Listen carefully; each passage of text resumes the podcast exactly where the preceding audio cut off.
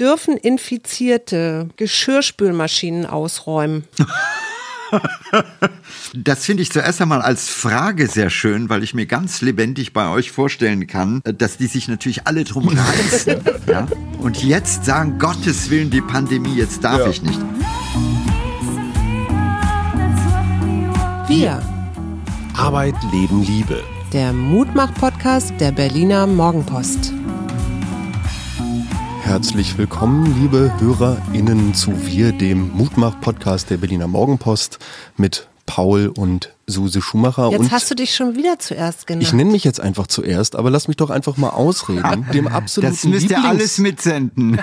das senden wir auch alles mit. Jetzt hast du dich schon selber hier äh, mit in die Anmod reingeschlichen.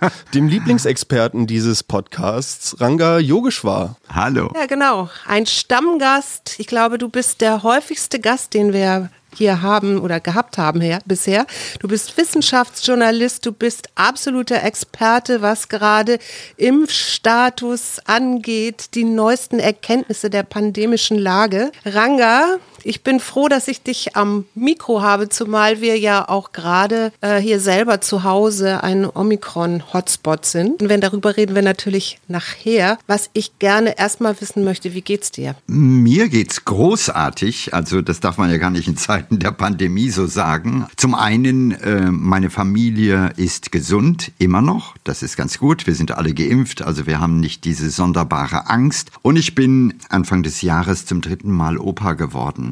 Und äh, wow. ja, insofern, meine Welt ist äh, völlig in Ordnung. Auch wenn ich dazu sagen muss, dass natürlich die Pandemie mich genauso nervt wie wahrscheinlich viele, die am anderen Ende zuhören. Du erwähntest gerade direkt, ihr seid alle durchgeimpft. Du bist Impffan und gleichzeitig möchten wir heute mit dir vor allem über die Ablehnung oder dein, ja, dein Skrupel vor der Impfpflicht sprechen. Bevor wir dazu kommen, ich, ich habe gehört, ihr seid das letzte Mal fast weggeschwemmt worden. Wie geht's Haus und Hof? Wie geht's der Familie? Sie wächst weiter, erwähntest du gerade. Ja, die Familie wächst weiter. Das Haus äh, ist inzwischen in weiten Teilen repariert. Also ganz kurz, das war ein Ereignis am 4. Juni. Das ist also schon einige Monate das war nicht her. Ahrweiler. Nein, äh, es war vor Ahrweiler. Das war in gewisser Weise unser Glück, auch wenn die Schäden hier wirklich immens waren.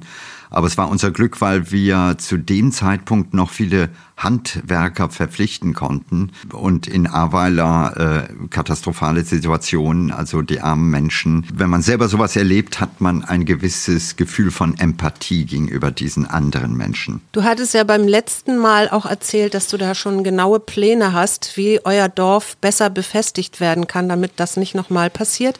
Wie sieht's damit gerade aus aktuell? Na, wir haben eine größere Veranstaltung gemacht, äh, wo mhm. wir über diese Aspekte gesprochen haben.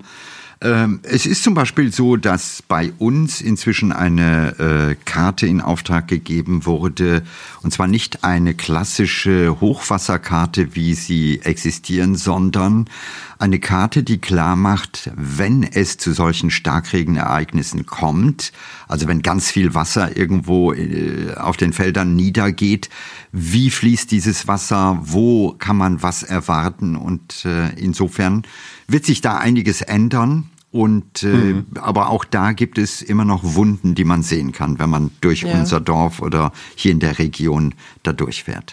Du sprachst gerade, dass ihr dort einen Plan zur Sicherung von mehreren, von einem Dorf, von einer Gemeinschaft erarbeiten wollt. Für mich ist die Impfpflicht ja so ein bisschen sowas wie der, ja, der deutsche Plan, um, um da der Gesellschaft so ein bisschen äh, wieder Normalität zurückzukriegen, äh, zurückzubringen. Ähm, meine Generation ist größtenteils gespalten, was die Impfpflicht angeht. Du bist, ich erwähnte es bereits, Impffan, gleichzeitig Pflichtgegner, Freund von Karl, Karl Lauterbach. Wie geht's dir in den Tagen mit den Entscheidungen, die dort oben nicht gefällt werden?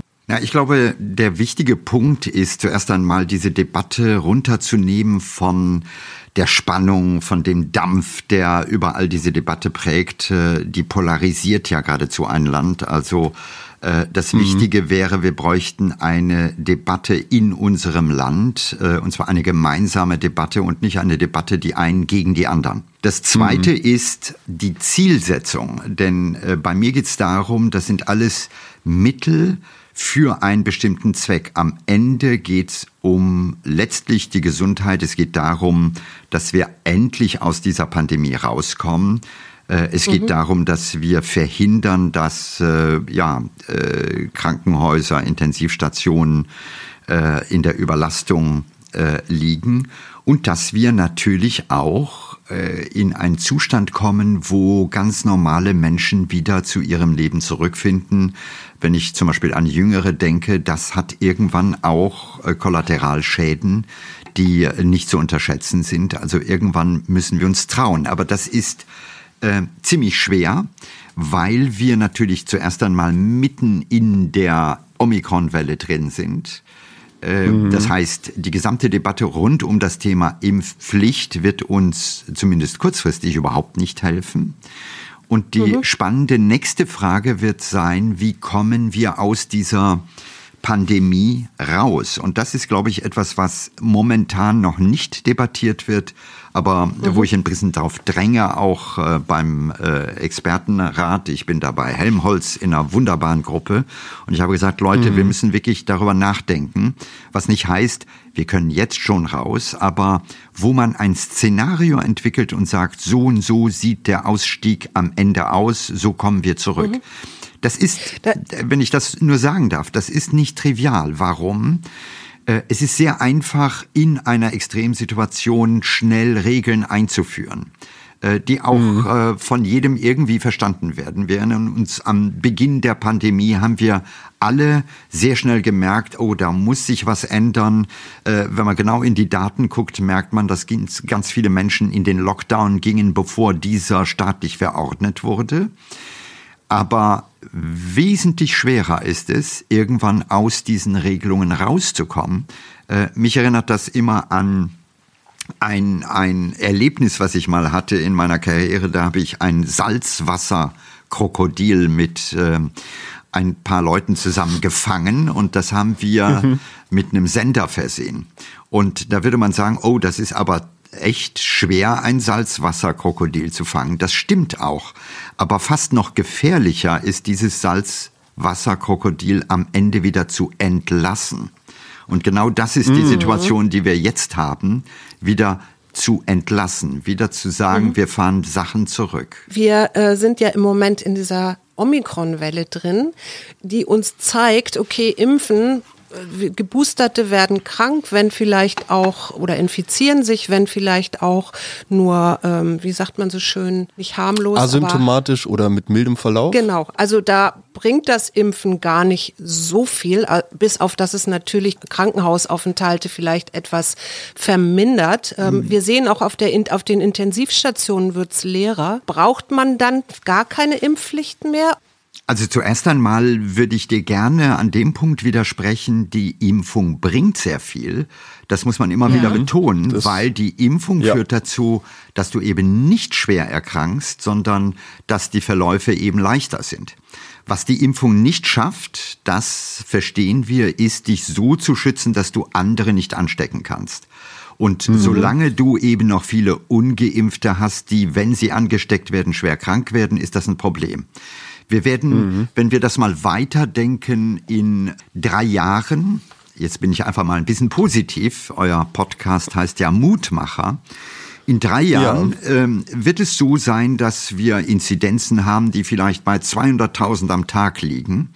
Äh, aber mhm. das ist dann so ähnlich wie eine Erkältung. Also wenn wir heute hingehen würden und im Winter eine penible Statistik führen würden über wie viele Menschen äh, leiden unter einer Erkältung, haben eine Rotznase und wir würden dazu eine Karte machen und Zahlen reinsetzen, dann hätte man vielleicht auch das Gefühl, wow, das ist schlimm. Aber bis dahin, das ist die Hoffnung, wird es ein Zustand sein, bei dem natürlich die meisten von uns so da durchkommen. Es wird immer Gruppen geben, so wie in der Vergangenheit auch, zum Beispiel bei der Grippe, wo wir vulnerable Gruppen haben, also ältere Menschen mit Vorerkrankungen, ähm, die da anders drauf achten müssen.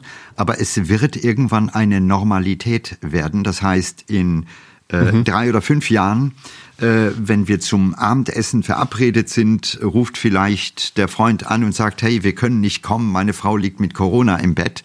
Äh, und dann werden wir sagen, okay, gute Besserung, aber es ist nicht mehr der Grund zu einer extremen mhm. Besorgnis. Was mir ein bisschen Sorge bereitet, und du hattest das vorhin angeschnitten, du saßt mit den Helmholtz-Gurus der Helmholtz-Gemeinschaft zusammen, dem äh, größten Zusammenschluss deutscher beziehungsweise weltweit ja, größte Wissenschaftsorganisation, ja. Mhm. Die, der genau. größten Wissenschaftsorganisation. Vielen Dank. Neue Testverordnung auf dem Weg. Inwieweit sind die Zahlen, die wir momentan überhaupt Erheben über Impfstatus, Infiziertenstatus, Genesenenstatus noch so aussagekräftig, dass man darauf eine Impfpflicht basieren könnte?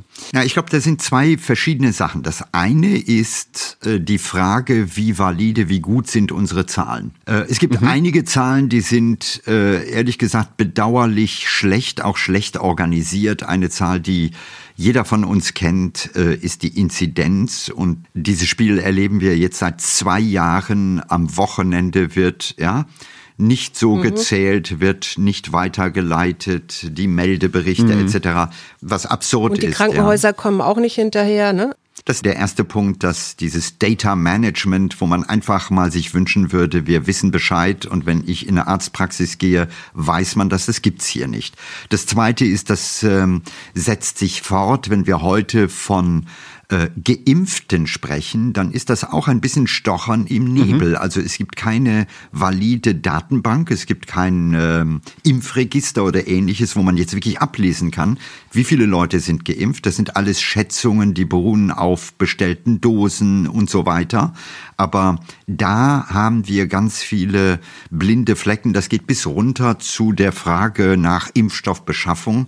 Ihr erinnert euch, als Karl Lauterbach äh, in seinen ersten Tagen als Gesundheitsminister anfing, Inventur zu machen, um einfach mal zu gucken, mhm. wo mhm. gibt es welchen Impfstoff. Und diese gesamte Logistik, und das bricht sich runter bis in ich sag mal, die Kreisebene. Ich bin hier gut vernetzt mhm. mit der zuständigen Kreisärztin, die einfach sagt, da kommen plötzlich mhm. Lieferungen. Also kurz vor Weihnachten gab es 1200 BioNTech-Impfdosen und sie schlug die Hände über dem Kopf zusammen, weil sie sagte, hey, äh, momentan sind die Praxen alle ja niedrig, was sollen wir damit machen? Also überall dort sehen wir, mhm. das ist alles andere als optimal. Woran liegt das? Liegt das daran, dass äh, verschiedene Kräfte walten, die Best Impfstoffe bestellen oder Hauptsache um die Fründe äh, zusammenhalten? Also wenn ich jetzt ganz unverschämt bin, äh, dann würde ich sagen, es liegt an der bitte, bitte. Unfähigkeit unseres Landes, endlich den Sprung in die Welt des Digitalen zu machen. Wir operieren Amen. immer Amen. noch äh, mit Fax, mit Papier, mit Durchschlägen. Wir sind an der Stelle richtig schlecht und äh, das offenbart sich auch, wenn man, äh, ich sag mal, so Webseiten guckt wie Our World in Data, ja, die also wirklich diese Zahlen zusammensuchen mhm. etc. Dann merkt man immer, äh, ja, andere Länder können das, Deutschland ist da wirklich schwach und an der Stelle ein Gruß an alle, die, die immer noch das Gefühl haben, Deutschland ist ein ganz tolles, äh, fortschrittliches Land. Äh, geht einfach mal, keine Ahnung, nach Spanien, guckt euch an, wie die das handeln und das haben die sehr früh gemacht. Ja, mir hat mal ein Freund vor zwei Jahren schon gesagt, der stieg in den Flieger, äh, es gab die App in Spanien auf dem Weg nach Mallorca, aber in Deutschland gab es Zettelwirtschaft und das mhm. ist einfach absurd. Äh, woran das liegt, vielleicht sind wir überaltert, Vielleicht sind wir zu gesättigt mit guten Geschichten der Vergangenheit und begreifen nicht, dass wir etwas ändern müssen. Ja, haben wir das Helmut Kohl zu verdanken, der damals äh, meinte, dass Kupfer immer noch geiler ist als Glasfaser? Also ich glaube, das ist eher eine, das ist jetzt eine Fortschrittsdebatte, die wir gerade zusammenführen. Stimmt. Aber ich glaube, sie hat mit vielen Dingen zu tun. Sie hat damit zu tun, dass wir zum einen in Deutschland natürlich eine tolle Wirtschaft haben Aber diese Wirtschaft stammt aus dem letzten Jahrhundert. Und die großen Player, die natürlich den besonderen Lobbyismus machen, man denke an Autoindustrie zum Beispiel, die gestalten natürlich auch ein bisschen die Politik. Wir haben nicht, wir sind nicht die Innovatoren neuer digitaler Tools, da sind wir extrem schlecht aufgestellt. Und äh, dann kommt so ein Gefühl auf, das kennt ihr auch, ähm, wo man sagt, wir wollen das mal umstellen, dann kommt die Skepsis auf, die Hemmnisse. Wir haben ja. viele ältere Menschen, die, ich nenne die manchmal Rückwärtszähler. Das sind so die Leute, die sagen, ich habe noch drei Jahre bis zur Rente, danach könnt ihr ja machen, was ihr wollt. Aber bis dahin ja, ja. verfahren wir so. Und das sieht man querbeet durch. Das sieht man im Gesundheitssystem. Wir sehen es äh, auf fulminanter Art und Weise im Schulsystem, wo man ja wirklich auch hm. vergleichen kann, wie sieht das in anderen Ländern aus, äh, zum Beispiel in der Schweiz Schweiz im Vergleich zu Deutschland, ist ja nicht weit weg. Wir sehen das aber auch in der Art zum Beispiel, wie Medien laufen, wie äh, die Online, das Online miteinander läuft. Also äh, ich habe es äh, handfest bei mir festgestellt. Ich habe äh, zu Hause so ein schönes Studio gebaut im Kontext der Pandemie und kann von jetzt mhm. äh, sozusagen live in ein Fernsehstudio hineinstreamen in bester Qualität. Mhm. Aber ich habe wirklich Wochen gebraucht, um Fernsehsendern zu erklären, wie die das machen müssen. Also, und mhm. äh, es müsste eigentlich anders laufen. Es gibt bei Netflix gerade eine wunderbare Serie, kleine Miniserie. Da geht es um TerraVision. Das ist diese kleine Berliner Firma, die Start-up damals, 1994, die im Grunde das erfunden haben, was Google dann später gemacht hat. Da gab es ja dann auch einen großen Prozess. Und ich finde, da kann man so schön sehen, da ist dann auch die Telekom, die da mit dieser TerraVisionsfirma spricht. Und es geht darum, wir machen was ganz Großes. Und die sagen dann, naja, das ist also Computer oder das im Flugzeug irgendwelche Monitore, wo ich dann sehen kann, wo ich gerade bin mit dem Flugzeug und so, das können sie sich alles nicht vorstellen und verlachen das. Und dann kommt halt Google als großer Krake und setzt das dann um. Es hat ganz viel mit einer alten Kultur zu tun. Also äh, ich könnte dir jetzt ganz viele Geschichten erzählen, was du als junger Redakteur im WDR, da hatten wir Wählscheibentelefone und ich drehte in den USA, da wurde man verrückt, also habe ich mir ein Tastentelefon privat da installiert, sogar mit einem Anrufbeantworter, das war damals illegal. Ich habe die ersten Computer, mhm. ja, äh, von zu Hause privat, also heute denke ich, ich hatte äh, einen Knall, habe ich dahingestellt, weil damals noch mit Schreibmaschinen geschrieben wurde. Also das ist etwas, wo die Lust auf Neues in Deutschland offensichtlich bei einem zu großen Teil der Bevölkerung nicht stattfindet. Fortschritt wird hier immer mit der Vokabel muss statt mit der Vokabel wollen oder können oder dürfen konnotiert. Apropos Fortschritt, und zurück zu Covid. Mutanten. Du hattest das Thema vorhin angerissen. In drei Jahren, meintest du, ist die Inzidenz am Tag auf über 200.000. Das Ganze wird sich wie eine einfache Erkältung abspielen. Rechtfertigen Mutanten und das, was da im Zweifel noch an Letalität auf uns zukommt, eine Impfpflicht? Okay, jetzt reden wir mal ganz konkret von der Impfpflicht. Mhm. Äh, der Kern dabei ist, und wir haben gerade darüber debattiert mit einem obersten Verfassungsrichter, also äh, da bin ich jetzt äh, ziemlich gut in dem Thema glaube ich, drin. Mhm. Es geht um Verfassungsrechte, es geht um grundlegende Rechte, es geht um natürliche Grundrechte, die da sind, denn die körperliche Unversehrtheit äh, ist hier ein ganz wichtiger Aspekt und es braucht schon sehr gewichtige Gründe, um letztlich so eine Impfpflicht überhaupt zu mhm. etablieren. Mhm. Der Ethikrat hat dazu ein Papier geschrieben. Wenn man das mal genau liest, merkt man, da gibt es noch ganz viele offene Fragen. Also äh, äh die sagen nicht Impfpflicht ja, sondern die sagen, da braucht es die und die mhm. Voraussetzungen. Mhm. Ich persönlich bin kein Freund davon aus vielleicht drei oder vier Gründen. Der erste Punkt ist, ähm, wenn wir eine Pflicht etablieren, induzieren wir eine Gegenbewegung, die am Ende mehr zu Konflikten führt als zu was anderem. Mhm. Ja? Also es wird einige geben, die vielleicht unter psychologischen Gesichtspunkten happy sind, wenn es eine Pflicht gibt. Das äh, ist möglich. Also Leute, die irgendwann vielleicht momentan noch zögerlich sind und dann sagen, naja, ich muss ja jetzt achselzuckend, lassen die sich dann impfen. Aber die andere Frage ist, ähm, wie ist die Nachhaltigkeit? Also was tun wir vor dem Hintergrund, dass wir nun inzwischen wissen, es gibt Impfstoffe, die wirken, aber die Frage ist, wie lange mhm. wirken mhm. die? Müssen die abgedatet mhm. werden? Also da wird es schon wackelig. Dann ist die Darf ich mal nächste Frage. Ganz dazwischen, hm? das ist dann quasi Masernimpfung versus Covid-Impfung, ne? Weil Masern weiß man. Genau, Masern oder Polio äh, versus mhm. Covid. Verstehe. Ja? Wir haben dann im Grunde genommen die große mechanische Debatte zu sagen, wie willst du das bauen? Also äh, wie soll man das tatsächlich konkret umsetzen? Ist alles andere als trivial. Mhm.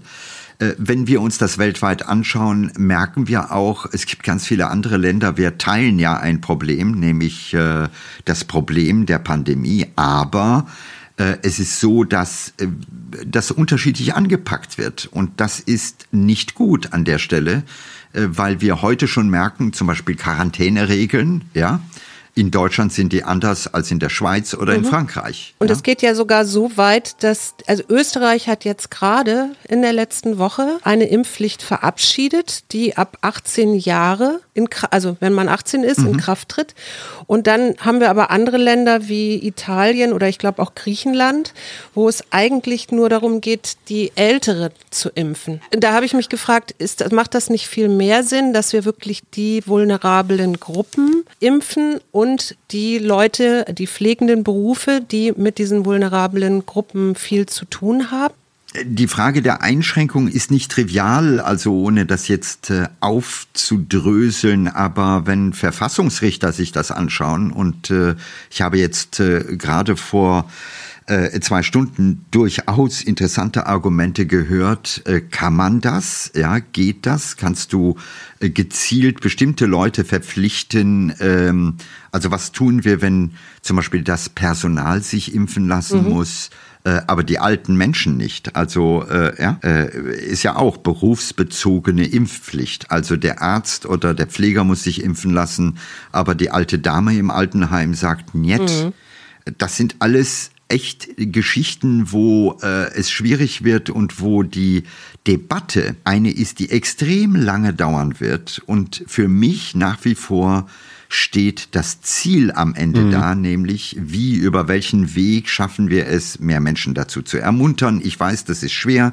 Es gibt äh, Phasen, äh, ich bin ja eher der Impfpflichtgegner. Es gibt Phasen, gerade im Dialog mit einigen Impfgegnern, mhm. ein blödes Wort, äh, wo ich auch manchmal verzweifle und ich äh, am Ende meines Lateins oder der Argumente bin, weil diese Pandemie natürlich noch etwas offenbart.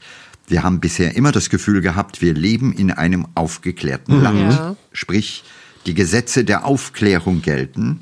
Und jetzt stellt man fest, dass zumindest bei einem Teil der Bevölkerung dieses nicht der Fall zu sein mhm. scheint. Also äh, das Argumentieren, das Berufen auf Fakten wird so verwässert und hinterfragt, dass man am Ende äh, ja einfach kopfschüttelnd dasteht und sagt, ja, wie wollen wir eigentlich einen Dialog führen der vernünftig ist, wenn der Vernunft keine Chance gegeben wird. Unser neu gewählter Bundeskanzler sowie unser frisch gebackener Gesundheitsminister, der happens to be your friend ist, Karl Lauterbach, wollen beide keine mhm. eigenen Gesetzesentwürfe dahingehend vorlegen. Scholz pocht dabei darauf, dass er sagt, er möchte seine demokratische Neutralität als Bundeskanzler wahren oder niemanden aus seiner Koalition, aus seiner Regierungsorganisation in irgendeine Richtung drängen. Lauterbach sagt, er möchte, dem, er möchte als Gesundheitsminister mit dem Gesundheitsministerium im Rücken allen die gleichen Ressourcen im, im Erarbeiten, im quasi im Prozess des Erarbeitens dieser Gesetzesentwürfe bieten können. Inwieweit beurteilst du da diese abwartende Haltung kritisch? Weil für mich persönlich, ich muss das jetzt ne, als, als wenig politisch äh, belesener, für mich ist das ein mhm. Spiel auf Zeit. Jede Stunde stecken sich mehr Menschen an. Jede Stunde bist du einen Schritt näher dran an der Herdenimmunität und dass du diese Impfpflicht in Anführungszeichen vielleicht gar nicht erst einführen musst. Ist das nicht so ein, so ein auch so ein leicht fahrlässiges Spiel? Ich glaube, das ist äh, kein Spiel. Auch äh, von diesen äh, Politikern her glaube ich nicht, dass es ein Spiel ist, sondern es mhm. geht einfach um ein Verfahren. Und ich glaube, bei dem Verfahren sind wir uns sehr schnell einig, wenn eine Regierung über Nacht eine Impfpflicht mhm. dekretieren würde, sozusagen top-down, dann würden wir als Demokraten Stopp, natürlich ja. die Fahne heben und sagen, Moment mal, das ist so elementar, das muss äh, erörtert werden Vollkommen mit all korrekt. den Facetten und so weiter.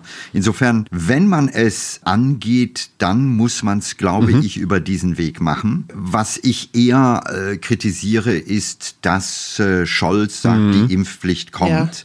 Ja. Äh, statt zu sagen, ja. wir brauchen eine Debatte, die ergebnisoffen ist und guckt, ist Impfpflicht möglicherweise ein Weg und wenn ja, wie muss sie mhm. ausgestaltet werden? Im Moment haben die sich, glaube ich, ein bisschen zu sehr aus dem Fenster gehängt und auch wenn ich äh, keine Glaskugel habe, glaube ich, dass mhm. diese Impfpflicht scheitern wird, weil sie einfach so komplex ist und weil auf der anderen Seite andere Maßnahmen viel schneller und viel effektiver möglicherweise wären, als das über die Pflicht zu machen. Also wir haben überhaupt keine Strategie, die an diese Gruppen speziell rantritt. Also stell dir vor, du würdest ein Projekt bei mhm. einer Agentur in Auftrag geben und sagen, dein mhm. Kunde sind Wie überzeugst du sie?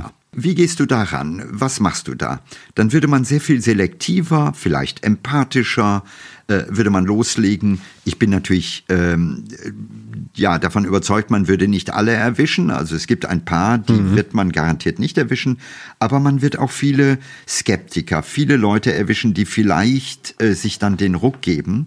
Aber das ist ein anderer Weg, äh, da mehr zu investieren, da auch zu gucken, was machen wir mit äh, zum Beispiel sozialen Netzwerken, wo im Moment nur die einen Stimmen oft sehr laut sind und die anderen kaum gehört werden. Wo ist die Strategie der Kommunikation zu sagen, da müssen wir anders drauf äh, reagieren? Und das geht bis runter zum Terminus mhm. des Impfgegners. Warum verwendet eine Politik den Begriff des Impfgegners, weil Dadurch kategorisieren wir Menschen und ein Impfgegner definiert sich ja dadurch, dass er sich nicht impfen lassen kann, sonst ist er kein Impfgegner mehr. Ich frage mich ja immer, also wir hatten Alpha, wir hatten Delta so als ein fittes oder Fitnessvirus und äh, weiter anpasst, das immer wieder ja guckt. Und Omikron ist ja jetzt hat ja jetzt auch wieder dadurch, dass es diese Spike-Proteine nicht mehr so produziert, eine andere Form gefunden in den menschlichen Körper einzudringen. Wenn ich das jetzt so weiterdenke, dann äh, wüsste ich gar nicht, wo ich da überhaupt ansetzen könnte mit einer Impfpflicht, weil man ja die Impfungen oder die, das Serum immer wieder neu anpassen muss, oder? Naja, man muss juristisch gesehen Abwägungen treffen und sagen, äh, ist diese Maßnahme auch verhältnismäßig? Kann man die anders machen? Wie lang anhaltend ist die? Weil mhm. dem gegenüber steht, wie gesagt, ein Grundrecht. Und äh, das Virus, äh, also wir reden ja von Alpha, von Delta, von Omikron, aber äh, es ist sehr spannend, wenn man äh, ein bisschen mehr in die Details geht, wie viele Mutationen es gibt. Also es gibt ganze Datenbanken international, wo man das nachgucken kann. Das ist wie ein Film, der sich, äh, der abläuft, ja. bei dem man wirklich sehen kann, wie Evolution funktioniert. Also das ist schon sehr spannend. Aber für diesen Zweck äh, entscheidende Frage ist, ist diese Maßnahme so gewaltig, äh, verspricht sie so viel Erlösung, dass sie auch legitim ist? Oder reden wir hier von einer Maßnahme unter mhm. vielen anderen, die notwendig wären? Und äh, was passiert eigentlich mit anderen Dingen? Also mhm. äh, wir reden ja jetzt schon seit zwei Jahren über Corona. Ja? Die WHO hat, glaube ich, gestern oder vorgestern eine Statistik rausgebracht, dass 1,2 Millionen Menschen im Jahr sterben aufgrund von äh, Resistenzen, also äh, mhm. Erregern, wo Antibiotika nicht mehr greifen. Ja? 1,2 Millionen Menschen jedes Jahr. Wenn man sich das mal. Klinikkeime, ne? Genau, die Krankenhauskeime. Äh, vor dem Hintergrund müsste man also in ähnlicher Weise sagen, Leute, da müssten wir aber ganz anders Gas geben, wenn man sich die Hygienegesetze in deutschen Krankenhäusern anschaut. Mhm. Ich habe mal eine Sendung darüber gemacht. Äh, das ist im Vergleich zu anderen Nationen ehrlich gesagt ein bisschen Larifari. Und das geht bis runter, nicht nur zu den Protokollen in einer Klinik, sondern bis zu einer ganz entscheidenden Frage, nämlich wie können Kliniken mit Pflegepersonal äh, in, in geringster Besetzung arbeiten, weil dieses Personal natürlich gar nicht die Zeit hat äh, im Day-to-Day Firefighting, um ja. all diese hygienischen Maßnahmen zu machen. Die Folge sind ganz viele Tote. Ja. Wo ist die Debatte darüber? Also man merkt, dass die Impfpflicht, weil wir jetzt nur noch auf Corona gucken und nicht auf links und rechts, das ist ja auch eine große Gefahr in der Pandemie, dass wir andere ganz wichtige Entwicklungen äh, aus den Augen verlieren. Aber ja. da müsste man ganz anders Denkst drauf gucken. Denkst du denn, Drosten hat das auch schon ins ähm, Spiel gebracht, dass wir diese endemische Lage, wie die so schön heißt, back to normal, äh, dass wir die bald erreichen werden? Also ich finde, sorry, aber dass ich mich da kurz einschalte, aber so langsam können wir doch die Maskerade und das Schauspiel mal sein lassen, dass wir die letzten zwei Jahre aufrechterhalten haben, dass irgendwas back to normal wird. Die Debatten um Nein, das Neue jetzt müssen auf jeden Fall geführt werden, aber sorry. Also das sind zwei, äh, wiederum zwei Fragen. Die eine ist, äh, werden wir irgendwann aus dieser Pandemie rauskommen? Ja, aber noch nicht, noch nicht jetzt. Meine persönliche Schätzung, das ist jetzt eine ganz wachsweiche, nagelt mich nicht darauf fest, ist, dass wir ab Sommer in einen Herbst reingehen, der mhm. echt anders aussieht, vorausgesetzt wir haben keine neuen Mutanten und wir wirklich wieder in eine Normalität kommen. Wird diese Normalität so sein wie vorher? Garantiert nicht, weil wir natürlich auch mhm. über Corona gemerkt mhm. haben, da gab es fundamentale Veränderungen in der Arbeit, ja, Beispiel Homeoffice. Online ist der ganz große Gewinner. Der Onlinehandel führt dazu, dass äh, ganz viele Geschäfte in Städten äh, schlichtweg aufhören müssen. Also die Welt nach Corona wird eine andere sein als die Welt vorher.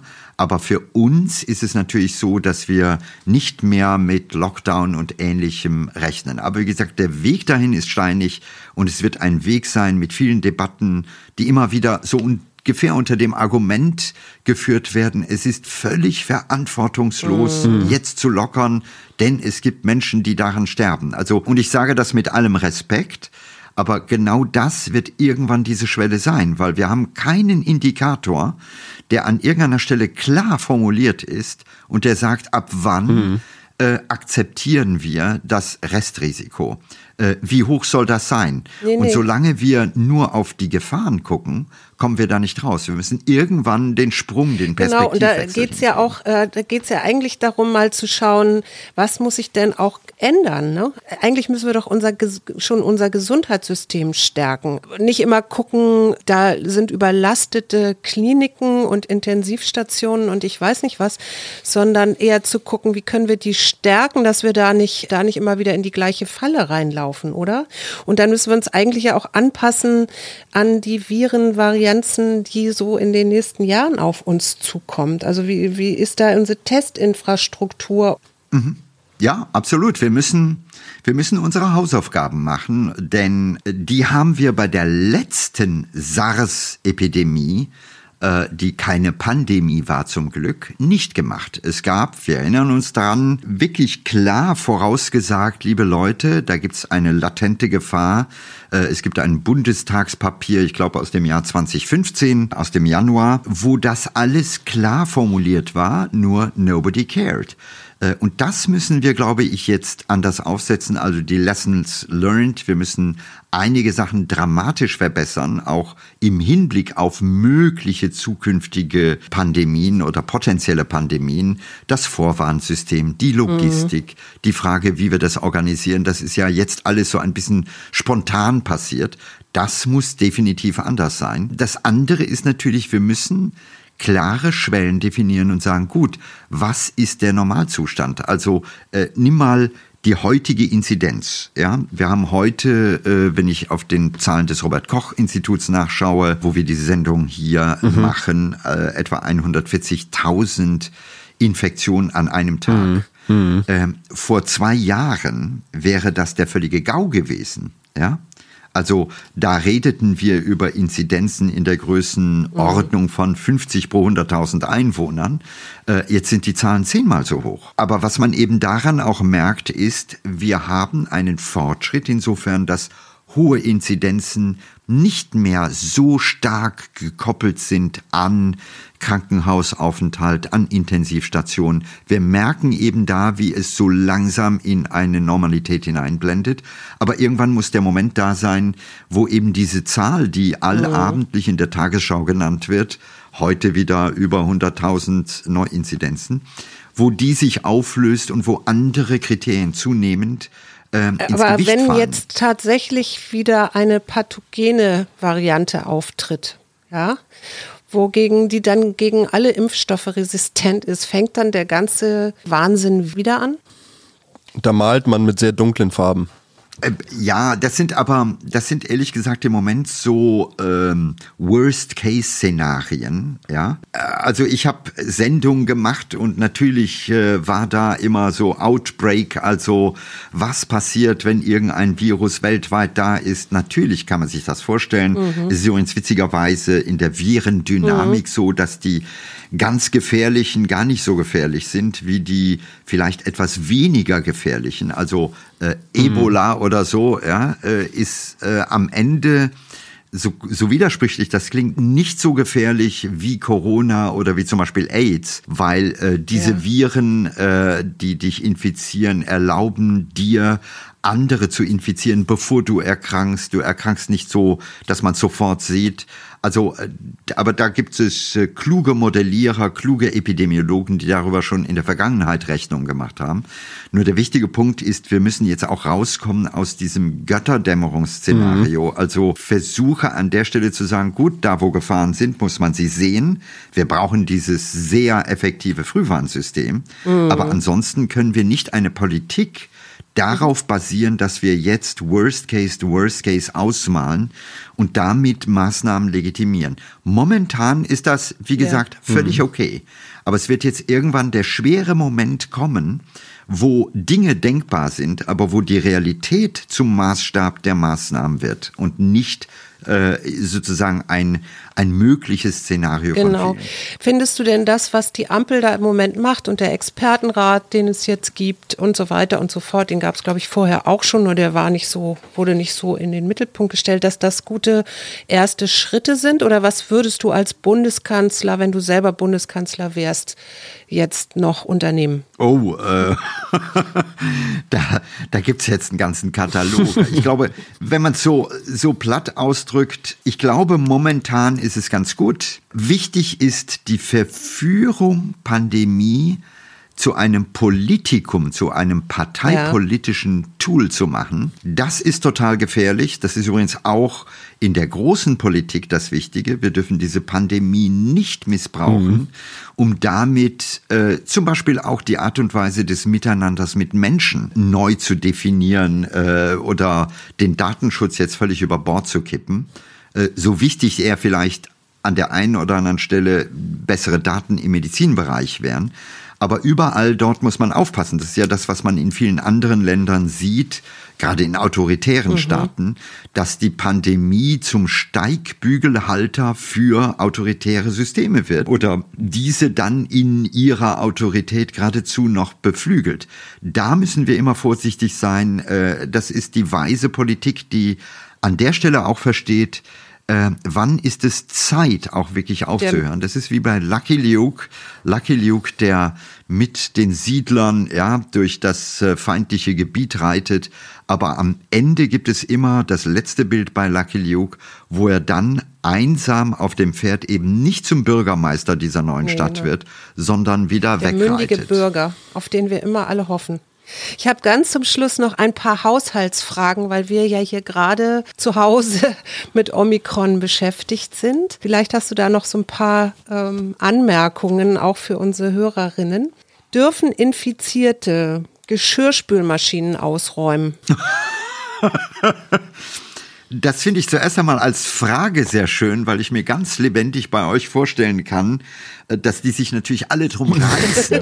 ja? Und jetzt sagen, Gottes Willen, die Pandemie, jetzt darf Ja. ich nicht. Also ich weiß es nicht. Ich glaube einfach, ihr wohnt in einem Haushalt. Insofern ist die Frage von infiziert oder nicht infiziert innerhalb eurer Blase eine, die in den nächsten äh, Tagen sich ja sowieso hoffentlich gut auflösen. Sich erledigt. Und bis dahin seid ihr alle in einer In-Group. Ja. Und äh, ja, ihr müsst euren Söhnen halt sagen, verdammt normal, räumt die Spülmaschine aus und verwende nicht das Argument Corona. Nee, genau. Also es gibt ja und ganz viel. Dir die Hände gibt, vorher äh, und nachher. Ja, aber es gibt so, äh, es ist ja alles wegen Corona. Mein Sohn wollte letztens sein Auto ummelden und das Fahrzeugamt, ja, hatte nicht mal einen Termin äh, und die wunderbare Ausrede ist Corona. Auch das ist ein Punkt und ich hoffe, in den nächsten Monaten werden wir irgendwann mal wieder in den Duktus kommen, wo diese Ausrede manchmal auch nicht mehr zieht. Genau, und meine Frage, weil das, wir haben hier ja alles in der Familie. Wir haben einen jungen Sohn, der ist, hat das ziemlich heftig gehabt. Wir haben einen Vater, da ist es ein milder Verlauf. Alle drei sind wir geboostert, also ge zweimal geimpft mhm. und geboostert. Und ich weiß nicht, ob ich asymptotisch bin, aber ich, ich habe keine Erkältung, ich habe keinen Schnupfen, keinen Husten, keinen keinen Halsschmerzen, gar nichts. Und ich teste mich seit äh, einer Woche jeden Morgen negativ, während Hajo jeden Morgen äh, ein kleines weiteres rotes Strichlein hat. Jetzt frage ich mich, mhm. ähm, liegt das jetzt daran, dass ich zu wenig Viruslast im Mund habe oder äh, sind diese Antigentests, die wir hier haben, äh, eben nur bei sehr starker Viruslast aktiv? Ja, also die, die, bevor man über Stäbchen redet, ist ja die erste zu, zuerst einmal bei euch jetzt, äh, würde ich sagen, wie fühlst du dich? Das ist die erste Frage. Ja, gut. Äh, und wenn du sagst, ich fühle mich gut, ich habe keine Symptome, spricht ja das zumindest durchaus dafür, dass du äh, vielleicht nicht infiziert bist. Also wir ähm, haben natürlich auch symptomlose Menschen, die sich infizieren, aber alles in allem zuerst eine gute Nachricht. Das Zweite ist, ja, es gibt Unterschiede von Menschen zu Menschen. Es gibt eine Studie, die nachguckt, äh, man hatte vor zwei Jahren in den UK beim NHS Mitarbeiter, mhm die sich, obwohl sie permanent äh, dem Virus ausgesetzt waren, nicht infiziert mhm. haben. Und die klare Antwort ist, die Wissenschaft versteht bis heute nicht, warum das so ist. Also insofern, vielleicht gehörst du genau zu diesen ja, besonderen Menschen, die aufgrund ihres Immunsystems, die aufgrund von vielleicht anderen Faktoren, ja, weniger sich infizieren oder vielleicht nicht krank werden. Das sind alles offene Fragen. Das muss man immer dazu sagen. Wir haben es mit einem neuen Virus zu tun. Da sind noch einige Sachen einfach offen, was nicht heißt, die Wissenschaft hat keine Ahnung, aber was heißt, wir sind auf dem Wege, diese Dinge besser und besser zu verstehen. Denkst du denn, ich sollte mich genau deswegen vielleicht gerade in die Höhle des Löwen begeben und nochmal gucken, dass ich mich infiziere wegen meiner Immunität, damit ich dann noch mehr, also geboostert bin sozusagen? Oder sollte ich ja, das, das lieber lassen? Momentan Okay, momentan würde ich das nicht machen aus dem einfachen Grund, weil die Rahmenbedingungen so sind. Wir haben noch zu viele Ungeimpfte und in dem unwahrscheinlichen Fall, dass du vielleicht dann doch schwer äh, oder schwerer erkranken würdest, wäre das momentan, glaube ich, äh, keine gute Idee. Also insofern würde ich sagen, schütze dich, also so würde ich es machen. Mhm. Aber die Normalität in ein paar Jahren wird natürlich so sein, ja, dass wir uns auch immer wieder infizieren werden. Das äh, wird der Fall sein, so wie mit vielen anderen Erkältungsviren oder mit der Influenza. Und wir werden natürlich eben ältere Menschen oder die Schwächeren haben, die sagen, okay, äh, vor dem Winter lasse ich mich impfen. Nicht nur gegen Grippe, sondern dann auch gegen Corona, möglicherweise in so einer Miximpfung. Ich danke dir sehr für diesen Hinweis, weil ich nämlich genauso ticke und mein lieber Mann hier immer sagt, ach, infizier dich doch, dann sind wir hier alle durch. Aber ich bin da genauso. Und man weiß ja auch bei, glaube ich, Omikron immer noch nicht, wie das mit Long-Covid und so weiter ist. Ne? Ja, das ist sowieso bei nicht nur Omikron, sondern auch bei äh, den anderen Varianten so. Da gab es gerade einen sehr spannenden Vortrag in der Expertenrunde, auf den ich jetzt nicht im Detail eingehe. Aber ja, das sind alles neue Krankheitsbilder, die man genau angucken muss, wo man verstehen muss, was passiert da auch eben nicht nur bei älteren, sondern auch bei jüngeren Menschen. Noch eine letzte Frage von dem Herrn, der hier die ganze Zeit an der Tür kratzt. Man hört ihn nicht, aber er kann es, er kann seine Beine oder alles nicht stillhalten. Ich soll dich auch schön grüßen. Und eine typische Hajo-Frage heißt Yogeshwar eigentlich übersetzt Kaninchen? Nein, Yogisch Yogeshwar heißt nicht Kaninchen, sondern Meister des Yogas. Und äh, was meine Enkel betrifft, ja. bin ich äh, ja nicht daran beteiligt. Also da musste meine Kinder fragen. Wir stellen fest am Ende dieses Podcasts, wir haben noch nicht alle Fragen zu Covid beantwortet. Dafür hast du, Ranga, uns heute eine ganze Menge Fragen beantwortet und ich auf meiner Seite bin dir wahnsinnig dankbar, dass wir heute mit dir telefonieren durften und äh, verabschiede uns drei. Also ich wünsche euch äh, ja in Zukunft auf jeden Fall morgens nur noch einen Strich und nicht zwei auf dem Test. Ich glaube, in Wirklichkeit ist Herr Schumacher etwas ähm, eifersüchtig darauf, dass du jetzt schon zum dritten Mal Opa geworden bist. Alles Gute und bleib gesund. Wir hören uns. Na klar. Ihr auch. Alles Gute. Und tschüss.